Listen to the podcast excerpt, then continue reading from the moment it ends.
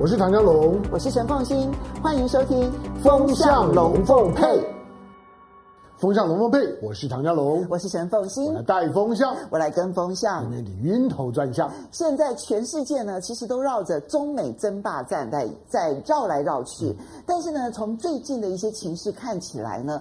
欧洲似乎呢已经成为了美国很重要的一个突破口，看起来欧洲跟美国这个大西洋的关系呢，现在不但快速的回暖，而且呢，欧洲的抗中的情绪其实也可能拉到最高点。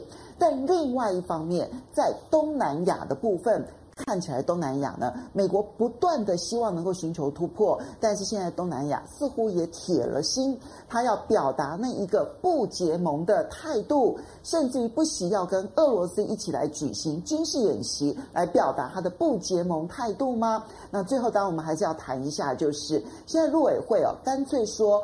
什么人都不准参加海峡论坛，只要参加了，我就要法办你。所以两岸之间呢，就连这一种海峡论坛的民间论坛，那老公呃，这个这个呃，陆委会他都要阻挡到底。到底要怎么来观察？我们今天邀请了两位来宾，一位呢是黄继正黄老师，介正欢迎；另外一位呢是大家很熟悉的赖叶谦赖老师，赖叶谦欢迎，大家好。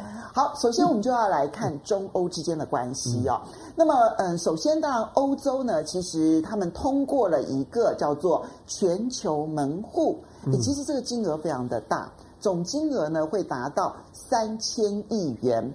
呃，三千亿欧元，嗯，这三千亿欧元，因为中国大陆从二零一三年推“一带一路”以来呢，大概整个的总金额现在还不到两千亿美元，嗯，所以三千亿欧元，如果说这个拿来去对抗“一带一路”，然后希望能够支援基这些这些呃其他的这些开发中国家的话，这个金额其实是非常庞大的，好。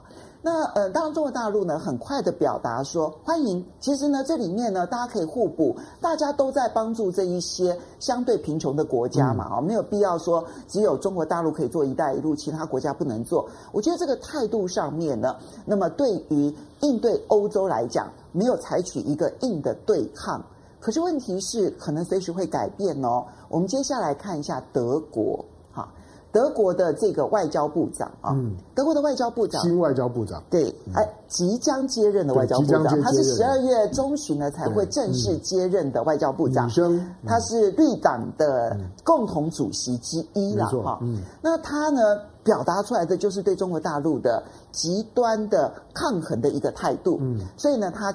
现在还没有上任，已经讲说他不排除要抵制冬奥，这个在整个欧洲来讲是第一个这样子的一个声浪。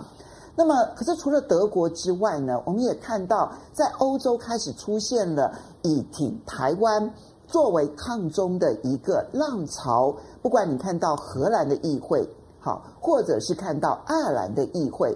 都通过了一些能够增进跟台湾之间关系的一些相关的这些法案。嗯，其实这包装的背后当然是抗中，所以在欧洲现在呢，看起来其实本来在川普时代呢，中国大陆在欧洲有大有斩获，但经过了拜登上任这一年，欧洲的那一个抗中的浪潮是真的有在往上提升。所以黄老师你怎么看待这个欧洲的选择？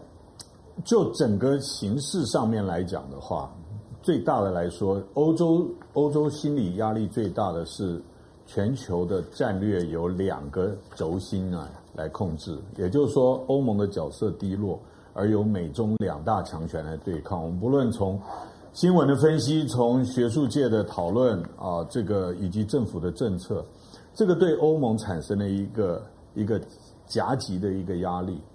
那第二个我要讲的就是说，欧盟从这一个一路走来这一段时间中间，呃，简单的说，我觉得欧盟有感觉到东升西降，也就是习近平讲的，习近平眼中的战略形势判断，也就是说，中国大陆开始越来越往前提，而美国现在有他自己内部很多的困境，对于欧盟来讲。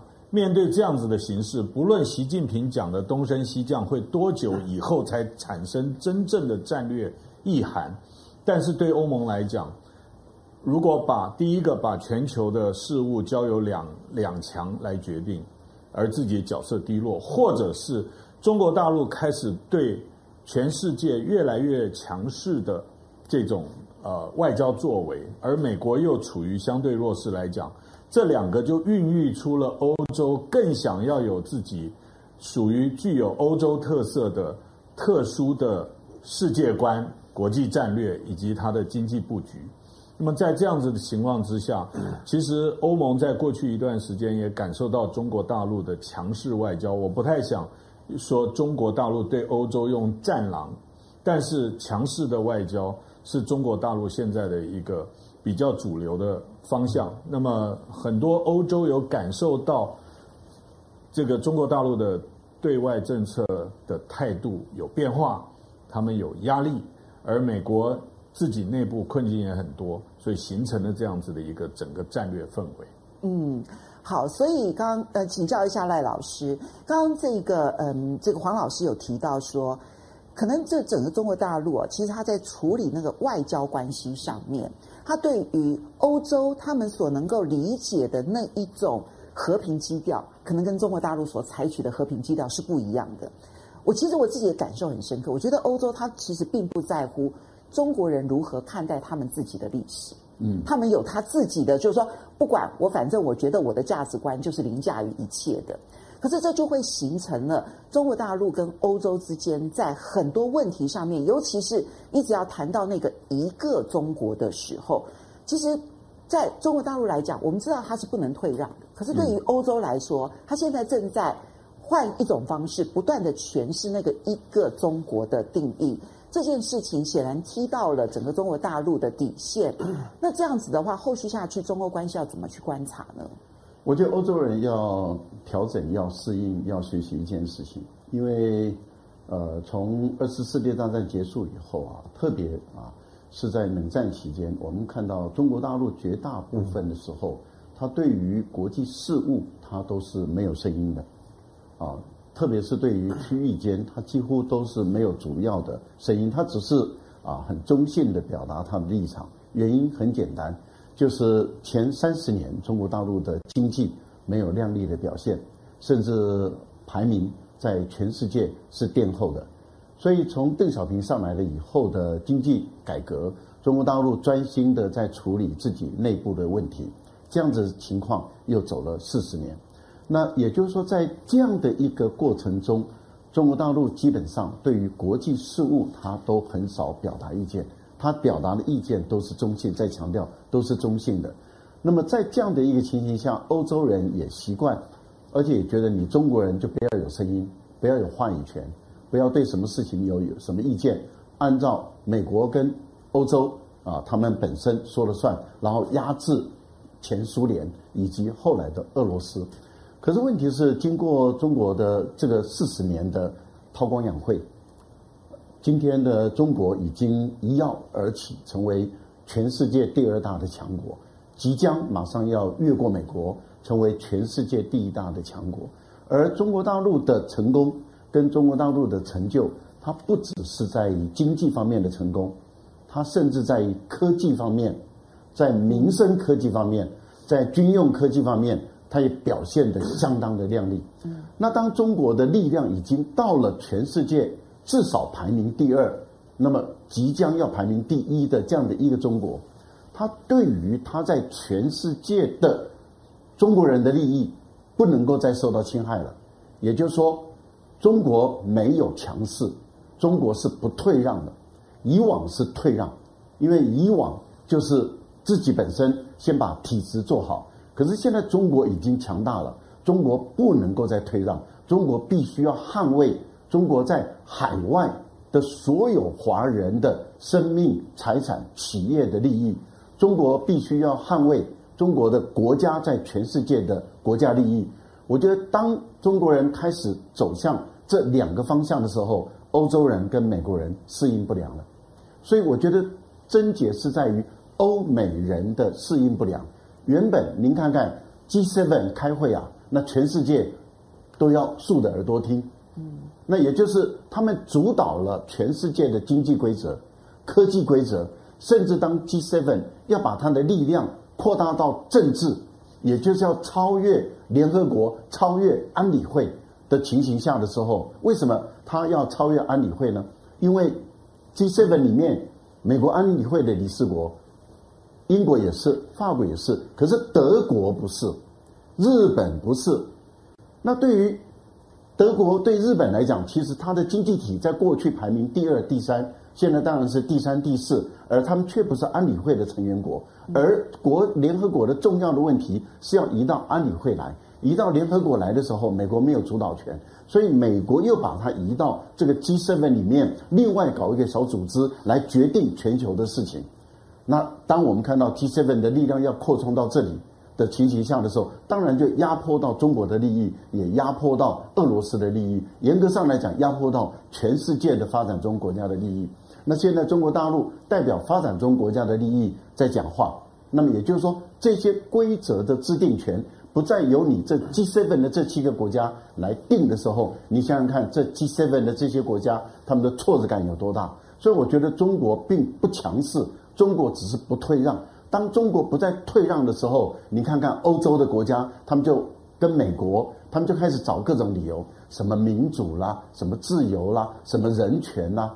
坦白说，一切都由他的定义。可是他从来不会看看他自己屠杀多少阿富汗人，屠杀多少伊拉克人、叙利亚人、利比亚人，在全世界造成几千万人的难民，淹死在这个地中海有多少人？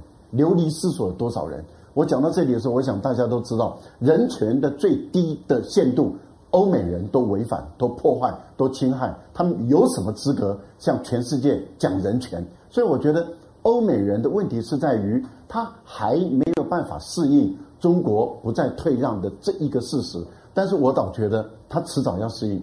中国根本在这个部分不需要跟他们周旋，也就是坚持的走下去，因为整个国际社会啊，其实。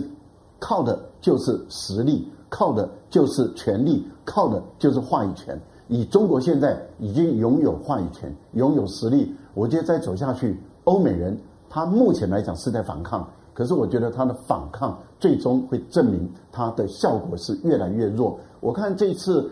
这个欧美的这个副外长的峰会啊，呃，不是峰会，副外长的这个会议，您看刚开始的时候，美国摆明说，我一定要让中国啊不得不回避，中国必须要注意。可是你看，等到联合公报一出来的时候，软弱的不得了。原因很简单嘛，因为美国想拉欧盟来抗中，可是欧盟自己有自己的盘算。所以我们看到，最终今天我看到了最新版本的出来，要寻找合作的机会。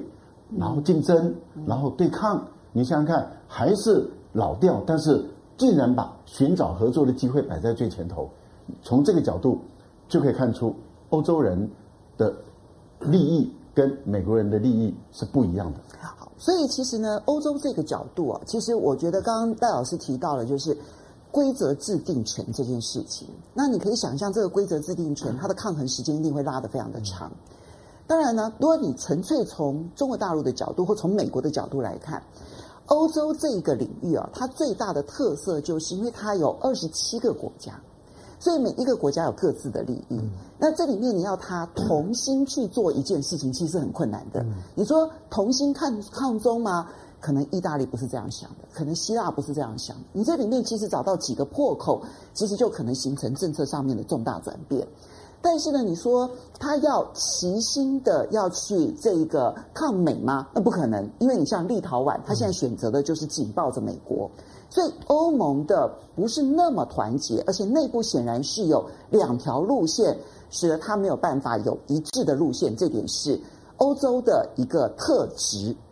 但是第二个部分啊，其实你要观察到的是，最近他们在一个中国政策上面这件事情啊。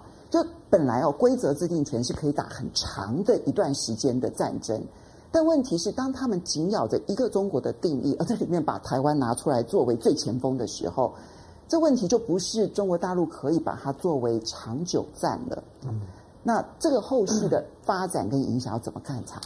好，因为因为呃，我第一个我们先认识一下，就是因为欧盟，欧盟我认为是现在地球上面的就地缘政治板块当中很困难的一块。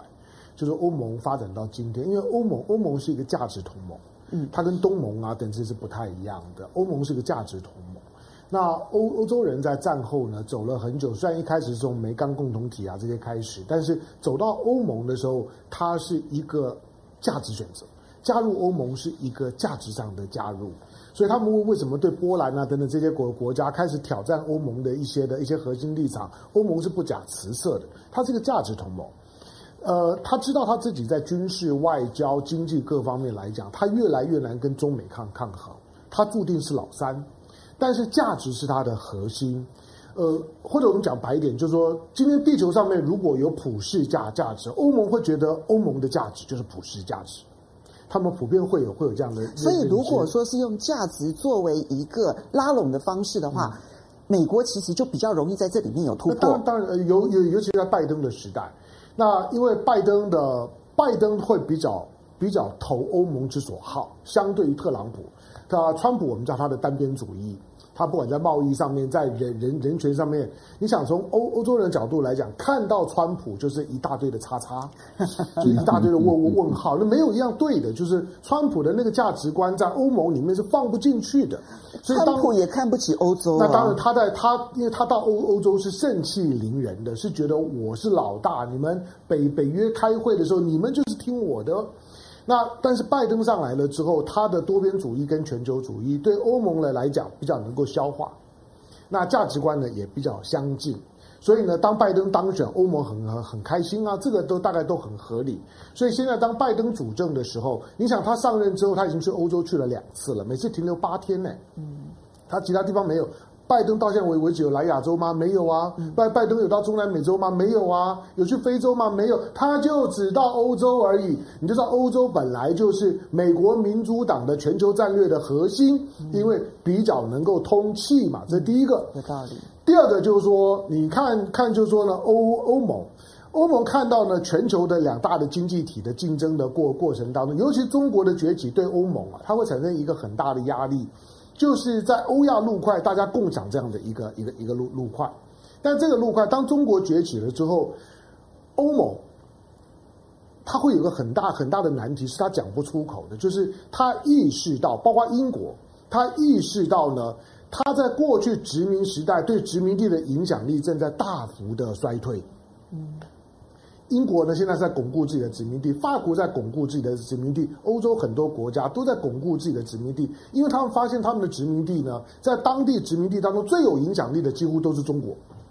而他们自己呢，这个作为一个殖民母国，虽然已经不好意思说说是殖民，可是呢，那个影响力本来是还在的。可是所有的殖民地，他们都发现中国进来了之后，正在挑战他们殖民母国的既得利益。那个是很核心、很深层的问题，不太容易的被观察或者三言两语讲清楚。你要把个别国家呢拆解来看。我可以举一个例子啊、哦，比如说像法国，嗯，最早注意到说中国大陆呢在非洲呢其实有很大的进展的国家，其实是法。法国，而不是美国。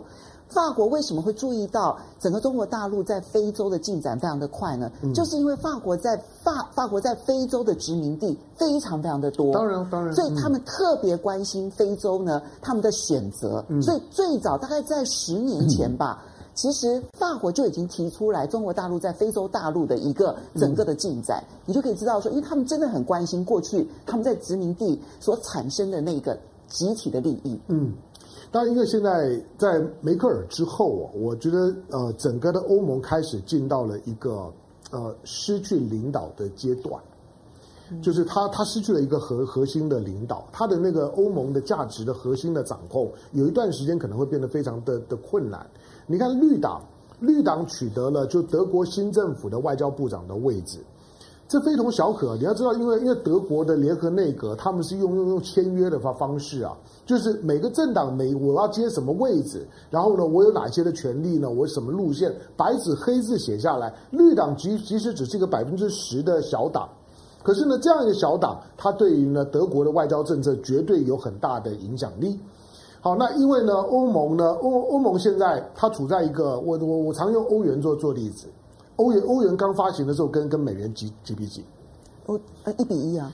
啊，但是后来后来欧盟欧欧元到一点一点将近一点五。五，对，将近一点五，对，那比最低的时候到零点八多，是曾经到一点五左左右，然后呢，到欧欧债危机啊等等那时候呢，曾经呢跌到零点八零点九，但是现在常态性的大概又回到了原原来原来位置上，他在告诉你就是说，欧盟其实相对于呢全球的经贸的一个发展的形态，欧盟它的内部的经济已经慢慢的没有动了。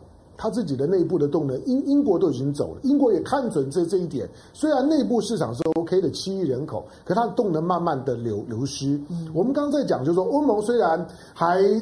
还有还有雄雄心壮志说，我要跟美国拼一下，我要我要我要跟中国拼一下。中国还一一带一路，拜登说我们也要一带一路，然后呢就开发现欧盟说我们也要一带一路，大家都一带一路。中国的反应很好，这很棒啊。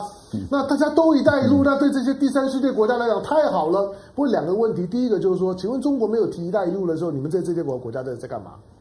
你们这些的有钱国家有关心过这些“一带一路”现在规划经过的这些呢穷弱小的国国家吗？没有吧？“一带一路”走的都是我说欧亚陆块上面的冷区域。它为什么是冷区域？因为你们只有殖民，只有剥夺，你们根本从来没有去关心过。今天中国的一带一路走了之后，这些国家被看到了，他们就开始紧张了，又回来了。美国的一带一路是拉拉丁美洲，请问过去的两百年，美国对拉丁美洲做了什么？嗯，欧盟也是一样，你对你的非非洲殖民地做了什么？你自己讲清楚嘛。今天呢，好像是在回应中国，好像中国一带一路不好。那请问你之前做了什么？第二个，欧盟要要做一带一路，三千亿欧元。嗯我说实在的，听听就就好了啦。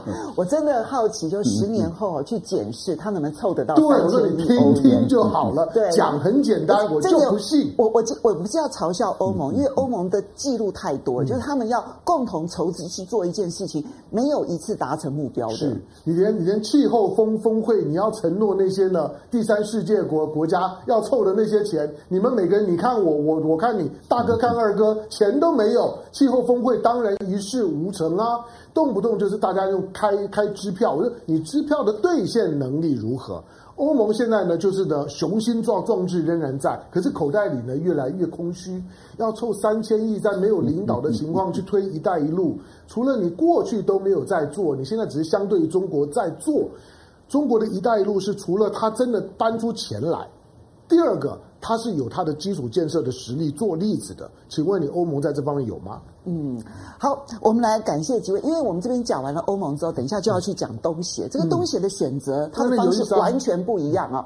好，我们先非常谢谢奥斯卡恰的这个在斗内啊，然后二零三五去台湾，谢谢你的斗内，他特别开心。赖教授来了，他是旧金山的华人，很喜欢您。然后反挖不反台，谢谢你的斗内，他说抗衡是必然的，这是中国必须要克服的困难，必须要经过的路哈。好，然后接着再来，如果这个关爱过不去。的话那，只能怪自己能力不够。好，他他是这样子的一个看法。啊，明明谢谢你的同类，他又是一个有赖老师就支持，这样子，这样子我很吃醋哎，怎么办？我我我要走了，我要走了。好，没有啦。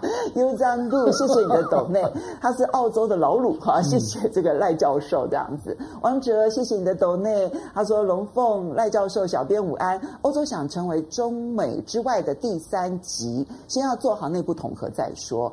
绿党呢，台下吹得很凶，上台如何，其实是要拭目以待的啊。其实我觉得他们也正在磨合期。嗯、那 Steven Tay 他谢谢你的抖内，他第一次抖内又是给赖教授的。好的，我知道大家很爱赖教授，赖教授分我们一点。好，好来。不过接下来我们要来看的是东协的选择。东协的选择很特别，他嗯，最近呢，东协呢将会跟。俄罗斯举行一场南海的军事演习，请注意一下参与的国家多达七个国家。嗯，然后这七个国家呢，那剩下就东协一共十个国家嘛。那我先讲没有参与的，好的。嗯，其实没有参与的只有老挝跟辽跟这个柬埔寨。嗯，就是辽国跟柬埔寨，只有这两个国家没有参加。那第三个国家是菲律宾。菲律宾呢是担任观察员，就是我没有派军舰、军机，然后呢，但是呢，我线上可以参加。那参与的剩下七个国家，我跟你讲，你就包括新加坡啦、马来西亚啦、越南啦、印尼啦，还有包括了泰国啦、缅甸啦、汶莱啦，通通都参加了。这是一个很特殊的一个选择。当然，你可以想象得到这种军事上面的演习，它真的能够有军事震慑效果吗？我认为不会。嗯，但是它是一个政治上的表态。好，那他们为什么要做这个政治上的表态？而另外一方面，我们看到呢，中国大陆呢，昨天呢，正式的将中老铁路，哈，就是从中国大陆的云南昆明，然后到老挝的首都，哈，就是永贞，哈，那么这一段路。已经通车了，大家可以看一下我们的这个地图哈。我们附上的这个地图，你看到它这条线现在通到中段，嗯，就刚好到这一个呃老挝的最南端。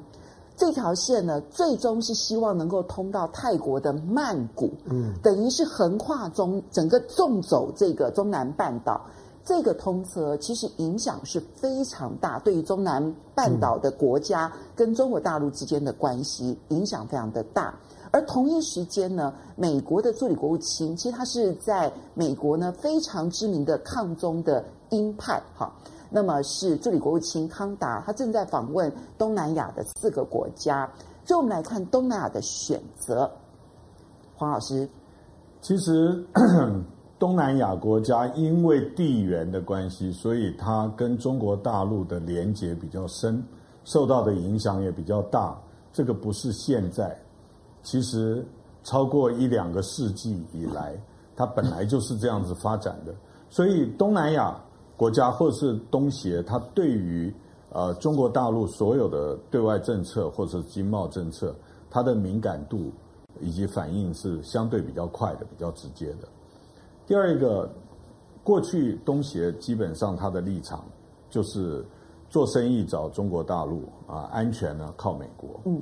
那我们现在讲到，就是美国跟中国大陆，它在实力和影响力的对比啊，开始出出现变化以后，那么它跟欧盟就不一样了，因为东南亚国家就是靠得非常的近，所以啊、呃，跟俄罗斯的这些演习，刚刚凤馨讲完全没有错，它在军事上是没有意义的，嗯，它只是传达一个政治的讯号或者是表态，就是说希望在挣扎，我我觉得。东南亚的国家根本没有办法跟中国大陆的实力说，即使是集体也没有办法抗衡。但是他要挣扎一下，他要表示说，我在整个不结盟的这个主要理念之下，我希望跟大家都保持一样的距离。我觉得他只是做出这样的一个姿态。那至于刚才。凤新讲的就是美国的这个亚太主情康达，对啊，开始我觉得，我觉得如果康达这段前期都在亚洲，对对对，可是可是我们看一看这个记录，第一个，刚刚香龙兄也讲了，拜登总统有没有要到亚洲？啊？没有，派了一个副总统，结果演这个只跑了两国。啊，对，到越南跟新加坡，演讲稿呢是事前帮他写好的。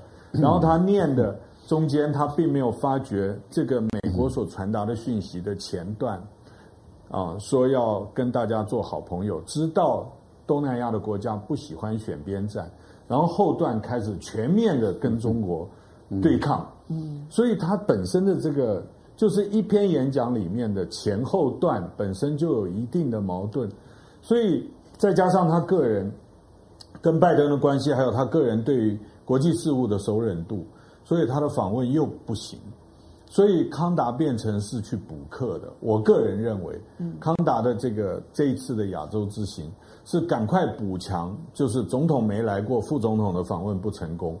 那么美国的整个印太地区的部署啊，它的它的这个重心太过军事安全部分，你不管是讲这个 AUKUS 或是讲 QUAD。美国，美国它没有一个整体的印太战略，那么经济的需要补强，另外的多边外交的需要补强。康达来的应该做的就是这个所谓迷你多边的一个补强的一个行动。至于效果如何，我们现在要等他访问完了以后，看各国的评价，我们才会知道。好。在经济上面更融合这件事情，跟中国大陆更融合这件事情，现在看起来东协的速度越来越快。除了我们刚刚看到的不老铁路之外呢，那么阿萨明年一月一号就要正式生效了。其实那是一个很重要的一个深化的一个过程。那么，可是呢，除了这个之外，在军事上面，本来刚刚黄老师讲的重点，东协长期以来经济跟中国大陆，然后呢，安全的部分靠美国。可是，所以这一次为什么东协跟俄罗斯的军事演习，它的象征意义这么大？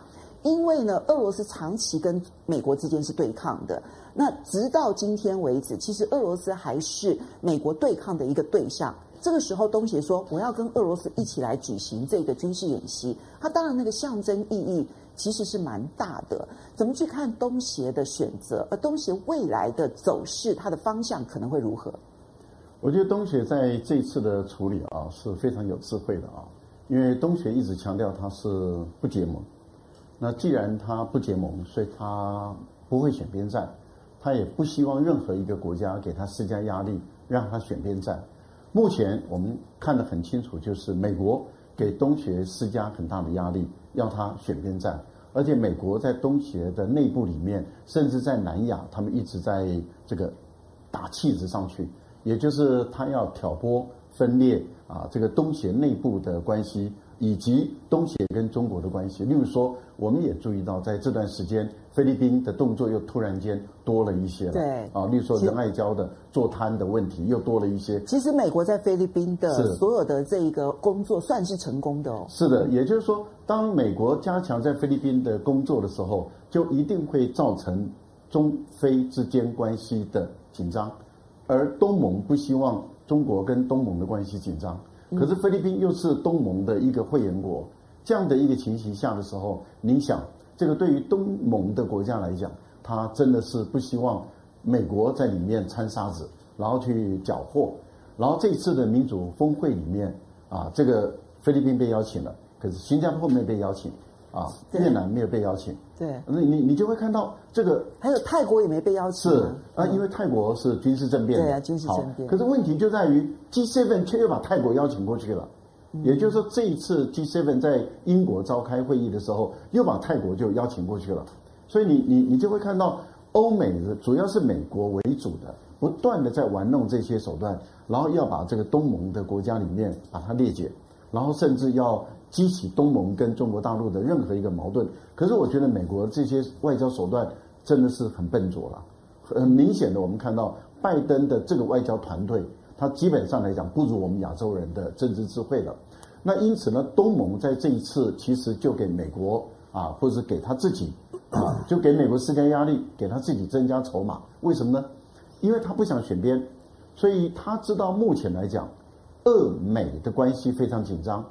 俄欧的关系非常紧张，主要是因为俄罗斯目前来讲屯兵啊，在这个白俄罗斯、乌克兰跟俄罗斯的这个三角地带，但主要是在俄罗斯的境内。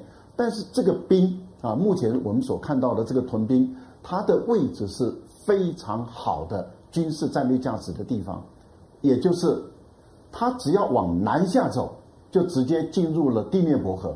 第聂伯河就是基辅的。这个赖以生存的重要的这个河流，那它往南走下去的时候，就可以把乌克兰东西就切一半，然后再搭配它克里米亚半岛的军队往北推，另外顿巴斯的军队再往西推的话，就可以把乌克兰切成两半，以第聂伯河分成东乌跟西乌这样的一个情形。所以对于欧洲的国家来讲，对美国来说的话，他们很焦虑。可是由于乌克兰不是北约的会员国，所以北约的秘书长今天已经说了，由于你不是会员国，所以我们没有启动集体防卫的安全的这个义务。但是美国的国防部长就是说，他会去保护这个乌克兰。那目前来讲，乌克兰的战争有没有可能变成这个美俄终结代理人战争的一个分水岭？这个有有待观察。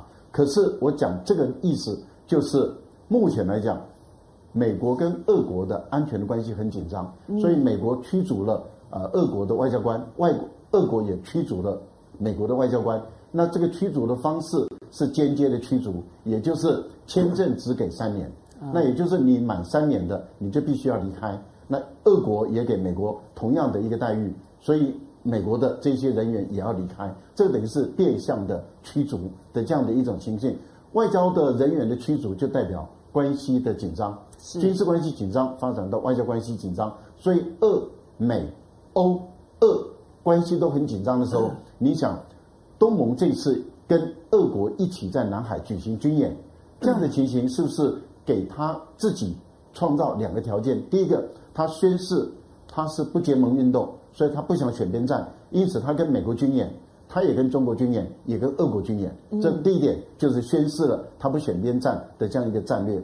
第二个呢，他就给自己增加筹码了，因为对于美国来讲的话，那么俄国的太平洋舰队如果能够进入东盟，恢复他在越南的金兰湾的过去的事实存在，这个力量就跟以往又不一样了。也就是说，俄国的太平洋舰队到南海这个地方已经有一个支撑点，有这么一个支撑点进入南亚，那么就更为容易了。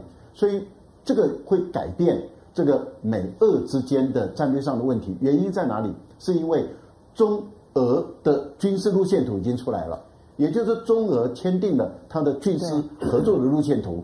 前段时间，中俄的海军在日本海，那么往日本的这个整个环岛在航行；空军由日本海，那么一直到日本的南端，到普天间的这个地方来进行这个战略的巡航的威慑。那换言之，也就是中俄的海军跟空军的联合行役，这个已经开始在东北亚啊已经发生了。未来进入到南亚，或是进入到东南亚，甚至在这个太平洋的啊东部，那么进行中俄的联合巡洋都有可能发生。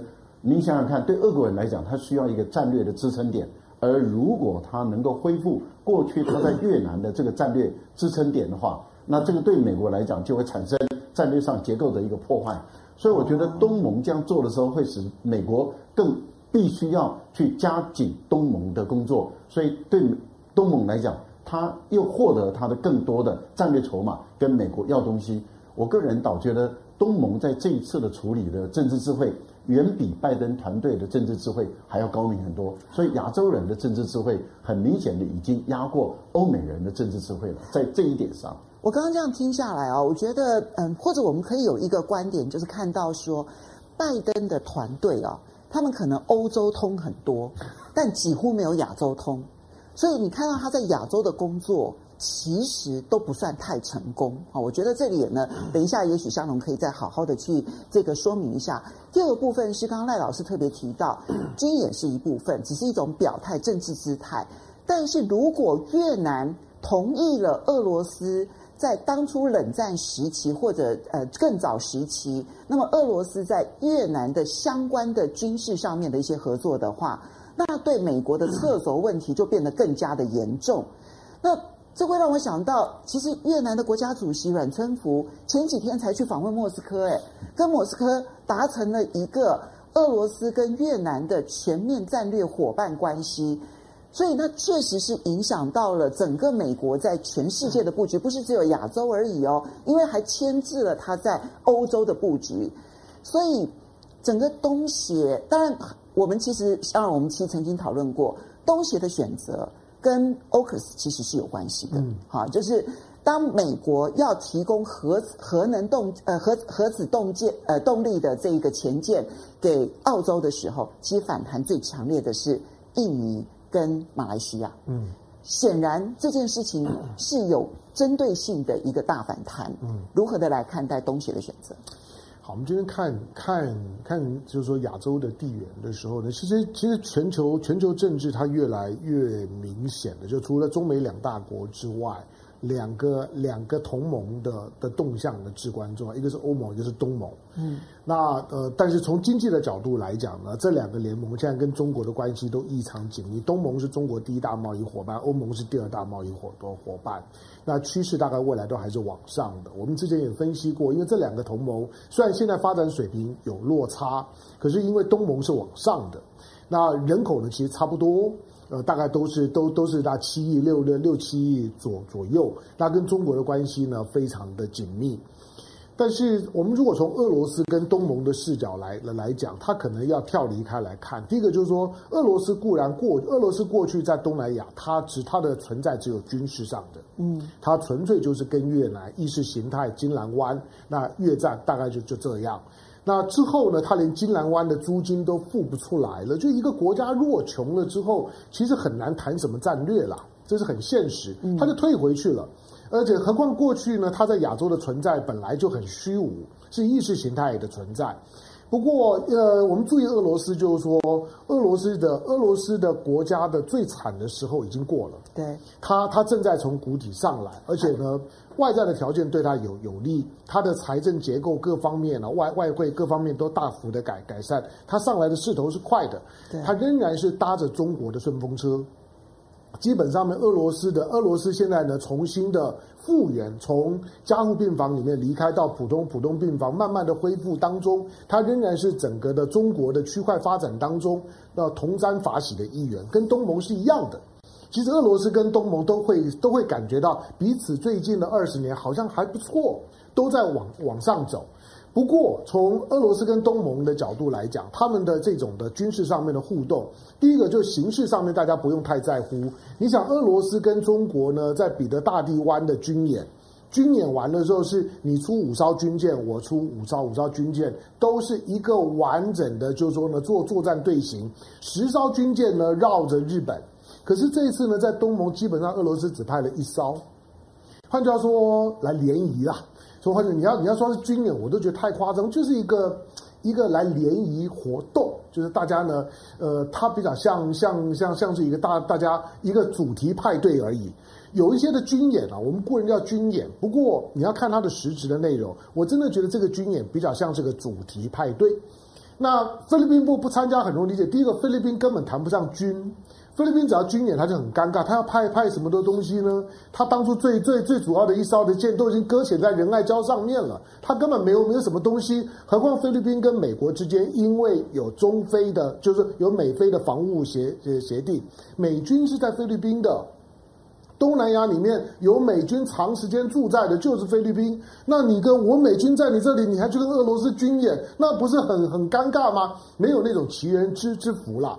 至于就是说呢，其他的几个人没有参加军演的，因为他实在也没有什么军事力量可以投入，老挝连海军都没有，他是个内陆国国家，他要军演什么？不过对俄罗斯来讲，我认为他跟东盟之间的这种，除了主题派对之之外，那个派对是给另外外面的人看的，给 AUKUS 看的。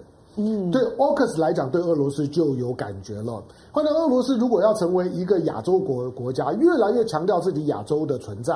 包括东盟的印尼，像这一次呢，东盟的演习里面，印尼是主要的。嗯，印尼会有感觉，因为印尼对 AUKUS 很有感觉。嗯，因此呢，俄罗斯跟东盟的那种的、那种的所谓主题派对式的演习，性质并不是这么重要，而是你看个别国家的的思考比较重要，它是针对美国的，而不是俄罗斯真的有能力回到回到东南亚。俄罗斯现在实力固然往上，可是，在东盟要刷存在还远得很。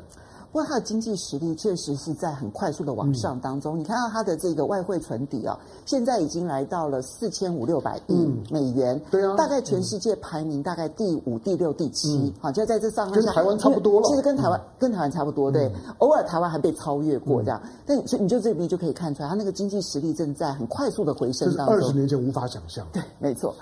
那么，可是我们刚刚其实提到，在东协的这个选择里头啊，过去就是经济跟中国大陆，嗯、然后呢，安全跟美国。现在看起来，因为 AUKUS 的部分反而出现了一些变数。嗯、那在经济的部分，那美国会不会选择开始大幅度的回到东协跟亚洲各国，那么做更紧密的经济安排？这个本来在奥巴马时期的时候的 TPP 跨太平洋伙伴协定，呃，是这样子的一个决定哈。但是，川普退出了之后，现在拜登也不敢重返 CPTPP，所以他们提出来了一个印太经济架构。这是美国想要用经济重返整个印太地区的这个做法吗？黄老师，你怎么解读他的印太经济架构？台湾哦，我要告诉各位，不管他对台湾是好是坏，台湾一定会加入。但问题是，他的想法到底是什么？印太经济架构现在还在构思阶段，因为美国自己讲得非常清楚。第一个，它是不一样的；第二个，它要到明年元月才开始把比较有内涵的内容来跟全世界分享。它基本的构想，呃，因为美国美国的这个商务部长已经讲得非常明确的，就是 CPTPP，美国是不会加入了。对。他们内部工会反弹太强了。对啊，所以所以这个我自己也在一个这个两个礼拜以前的一个视讯会议中间，有机会跟这个美国国安会的这个亚洲总协调官啊，这个 Kirk Campbell 也有一个对话。嗯、那么当时他是他只说了说是非常复杂，就是说美国如果要再进 CPTPP 的话，非常复杂。那当时他并没有提美国要有一个新的一个构思。那么现在这个讲法，第一个我们现在不知道全部内容，但是我们知道了部分，而这部分的内容中间就跟台湾呢、啊，好像呃很有关系。那么我们晓得的，我觉得美国目前构想我可以抓到的，第一个，它完全是要一个不对称的一个一个做法，也就是说，它并不是再去创造一个。跟 CPTPP 去竞争啊，或者是比赛哪一个内容的？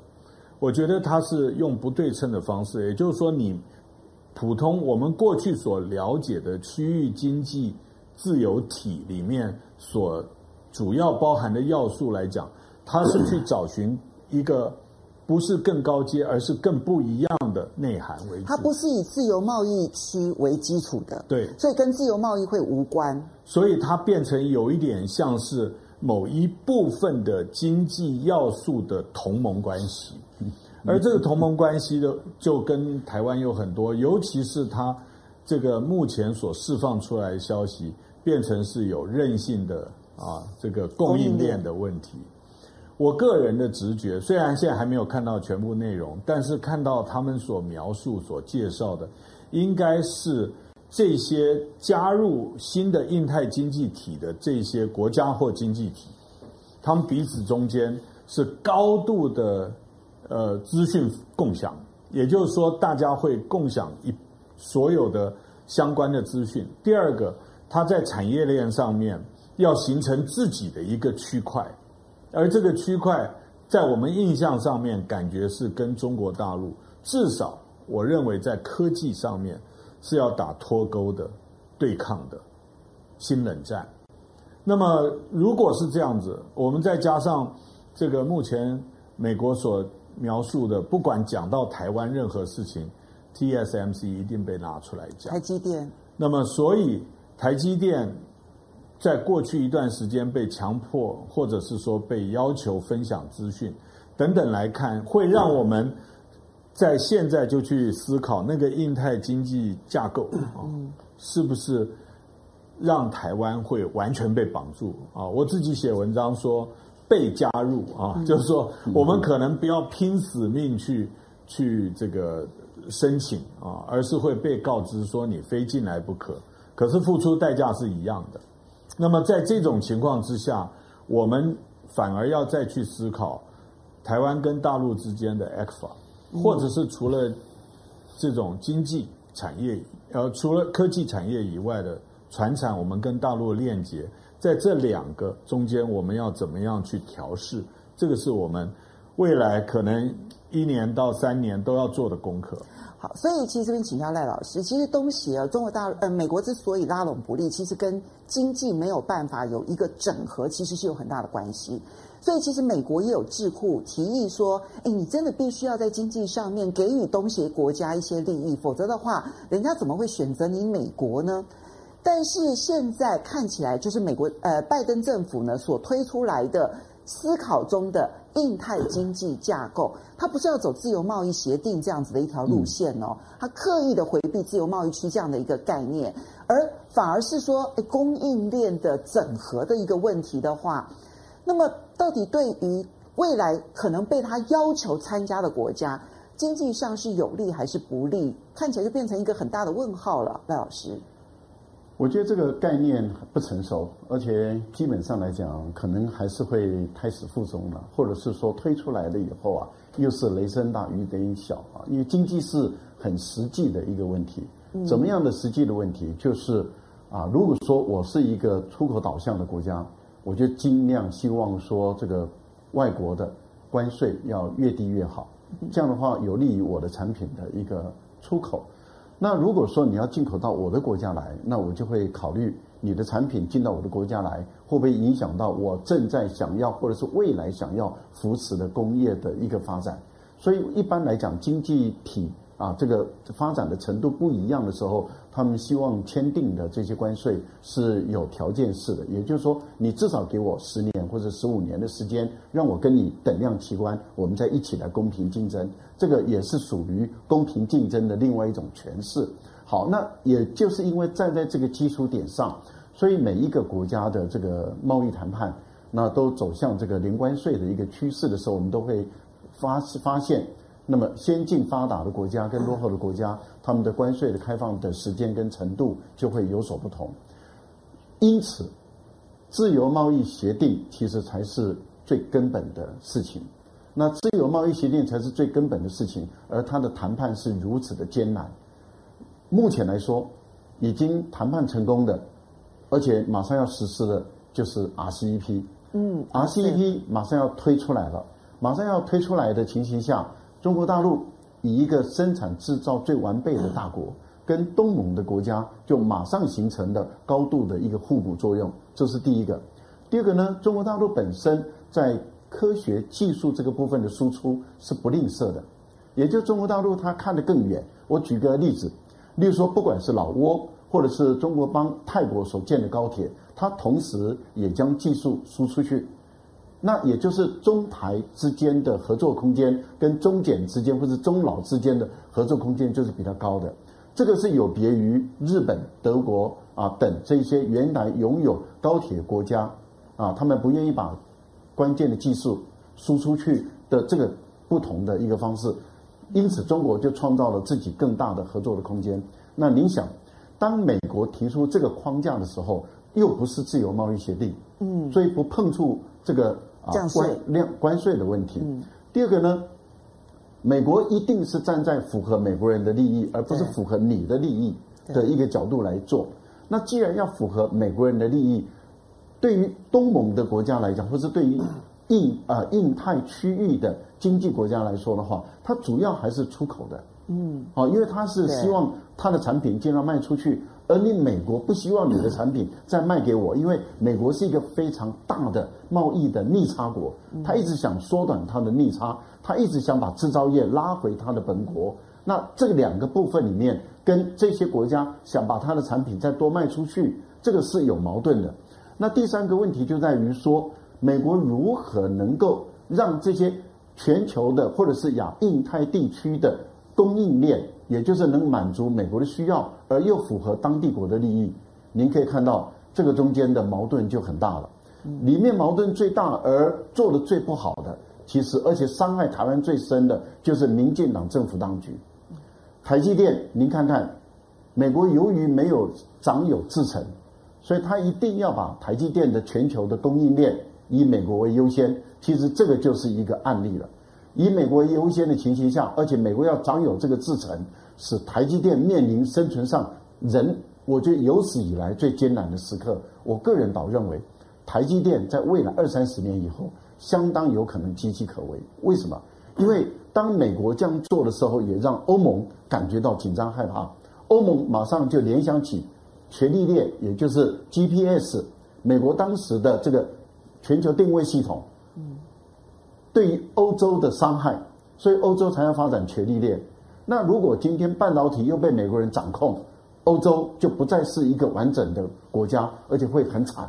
所以你也注意到，欧洲也在发展自己的半导体。那换言之，也就是说，它未来它的国内的整个大欧盟系统的半导体。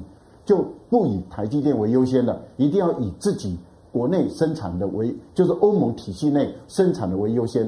你也注意到，日本也在做同样的事，所以日本也未来要跟台积电，也就是日本未来它的国内需求要先由自己的国内的厂商来供应，这也逼得台积电必须要离家出走到日本去，逼得台积电必须要离家出走到欧洲去。那中国大陆的中心自己也在发展，你想台湾未来？这个制程在台湾份额只剩下多少？这个台湾没有掌握制程，未来台湾怎么办？这个是长期哦，我们其实还可以再观察的。像你怎么去看呢？就是印太经济架构，其实现在拜登政府内啊，嗯，不同的官员其实已经口径一致了。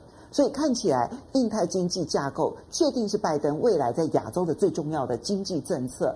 但是这个经济政策并不是用贸易自由的这个态度，然后去展开的情况之下，亚洲绝大多数其实都是以出口为导向的国家，要怎么去参与这个经济架构？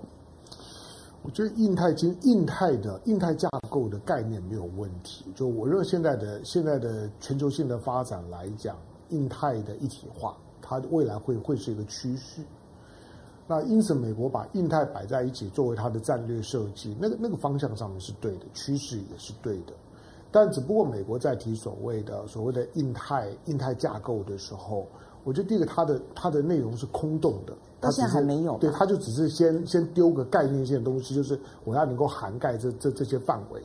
可是你仔细去想啊，刚刚刚刚赖呃呃赖教授跟黄教授呢，都都会碰触到一些，就是美国今天在全球贸易当中的退缩，跟它的产业结构是有很大关系的。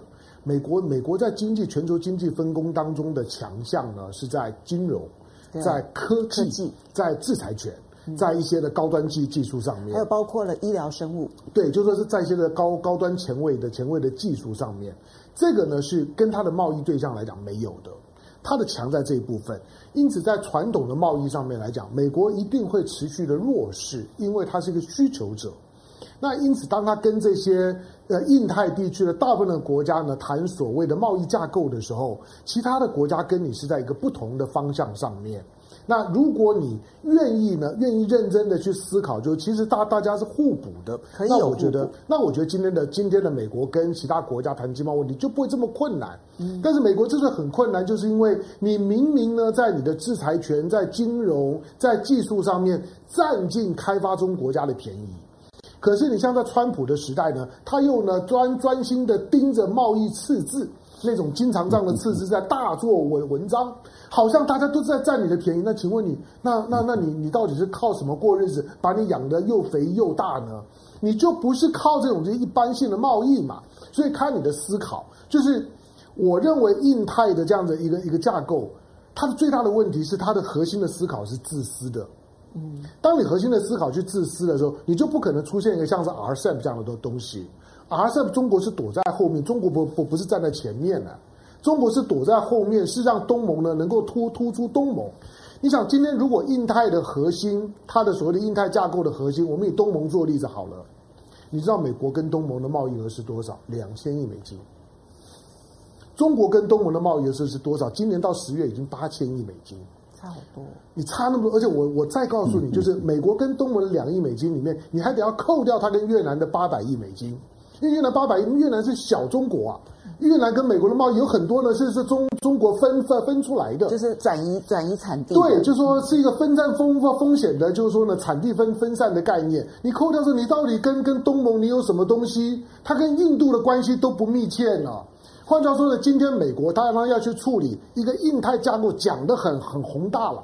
可是我觉得你的筹码跟条件是什么？你的思考是是是什么？今天谈全球的经贸的这种的。这种的架构，或者是像 RCEP 这个这这种的大型的多边的贸易架构，你的作为大国，你不能够自私。OK。可是美国现在最大的麻烦，因为民主国家的特性就是对外会超级自私。好，我们来谢谢几位好朋友。Jimmy 超他特别提到说，中俄同盟现在对抗美欧哦，嗯、呃，中国大陆用的是经济啊，俄罗斯用的是军事。两面夹杀，哈。那陈建宏他说，东盟今天做的决定，其实中国大陆已经等了八九年了，哈、嗯。然后明明，谢谢你的抖内，他说赖老师才是真正的博士，这是假博士学不来的。好，王哲，王哲，谢谢你的抖内，他特别提到说，黄教授的立论很清新。然后这次东盟跟俄罗斯的联合军演，即使不是针对 AUKUS 或者是美国的核武装澳洲。嗯恐怕也扯不到平衡中国。嗯、我相信，嗯，对，我也觉得俄罗斯应该不是针对中国来的哈。那古科家，谢谢你的抖内，他就觉得俄罗斯跟东盟的演习是针对欧克斯来的哈。然后这个 Dragon Trade，谢谢你的抖内，他说最近工作忙，所以没有来得及抖内这样子。嗯、然后要祝我们下个礼拜这个 休假愉快，这样。谢谢谢谢谢谢。但你下个礼拜五要不要上风向龙凤配？会会会会。好，所以风向龙凤配没有停哈。好，风向还还在。好，那么哎，我最后很快的提一下这个海峡论坛这件事情，因为现在呢，昨天呢，陆委会其实已经料狠化了，哈，就是。海峡论坛在台湾，如果用视讯的方式参与海峡论坛，通通都是违法的。哇，这个所以现在两岸之间呢，是就算官方没有任何的沟通，如果民间有任何沟通，他就要法办你。所以海峡论坛到最后，台湾会没有人敢参加吗？黄老师，其实陆委会的这个规定啊，呃，是制造一个威慑啊，一种威胁感。如果如果真的有释法，有真的法条可以端出来的话，他就会不鼓，这不会用这个词说不鼓励、不建议，嗯啊，那个他会用这些词，就表示他实际上拿不出真的法条来法办。可他有他制造一个氛围，就是说，如果你去配合，你有去参与的话，那么就是中了这个统战的这个圈套。他把整个海峡论坛。去贴一个大标签，认为这个就是统战平台，而他忘记了民间之间的联系啊，对于稳住台海情势的功能。陆委会的主要任务不是切断两岸关系啊，陆委会最重要的是搭起桥梁的的功能。所以陆委会这样做，当然是我知道，因为民进党政府现在他自己没有办法参与，也不会被邀请，所以他当然不希望。有被别的呃这个民间或者是反对党去参与，那么当然现在他是主政，所以他可以做这样子的规范。实际上能不能做到？那么道高一尺啊，那个在使用媒体或者是网络的有更多的道行的人都知道，其实网络世界有时候很难限制。最重要的是法律上你没有办法。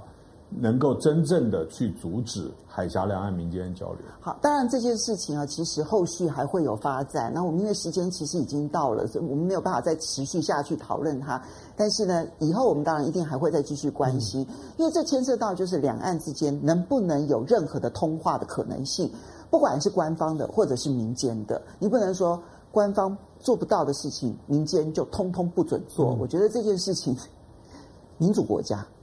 民主国家，民主国家。我我我就有一句话，就是当阿富汗的塔利班就不让女生呢公开抛头露脸的时候，台湾的塔利班就不让国民党抛头露露脸，就是这么简单而已啊。那个思维是一样的，我就是不准你。不过关键在于就是说，是不是民进党不准了之后，大家就都不敢？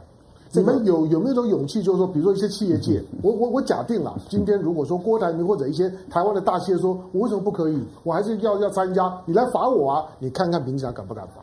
好，因为时间的关系，我们要非常谢谢大家的支持。嗯、是下个礼拜风向龙凤配准时会在我们的节目里头出现。我们下个礼拜同一时间再见喽，拜拜，呀呼。